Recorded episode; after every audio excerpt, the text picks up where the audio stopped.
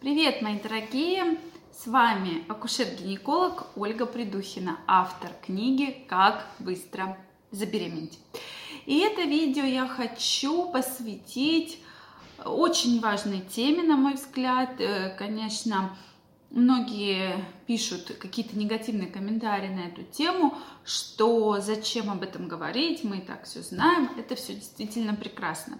Но очень важно понимать, что это вещи такие очень основные, на которые мы должны обращать внимание, и я, как врач, акушер-гинеколог, обязана об этом рассказывать женщинам. К сожалению, не у всех была возможность что-то об этом узнать, кто-то боится спросить, и действительно мы получаем от этого различные проблемы, которых бы не было.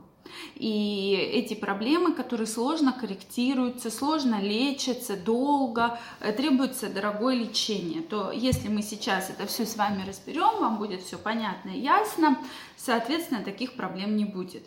Так вот, поговорим о пяти ошибках, в интимной гигиене. Какие же женщины допускают ошибки?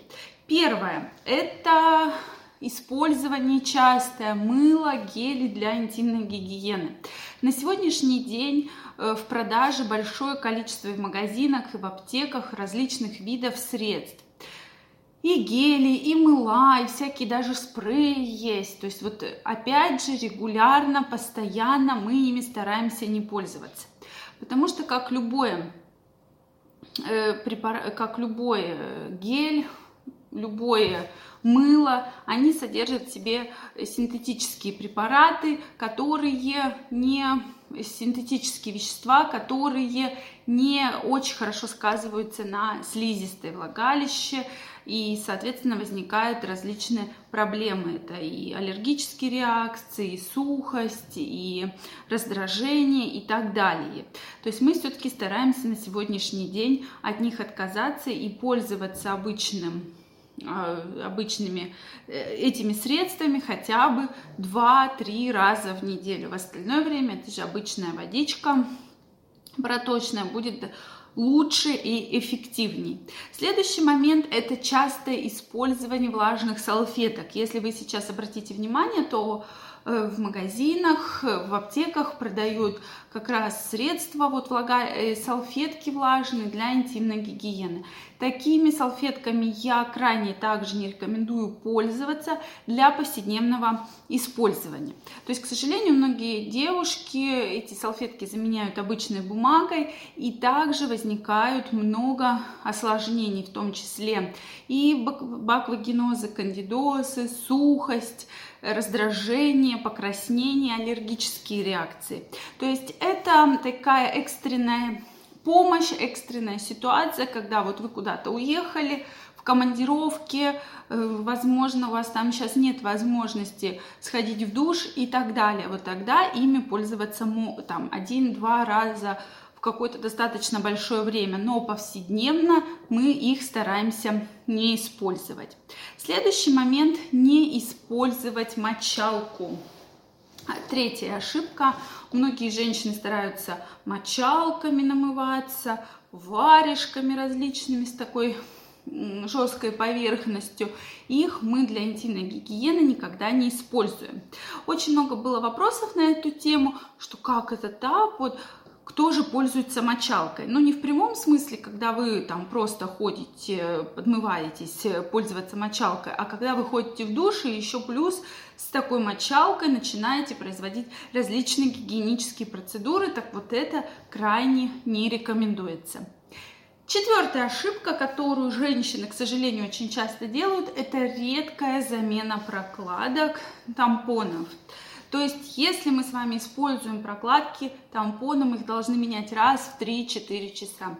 Хоть ежедневные, хоть э, обычные, да, гигиенические, при менструациях.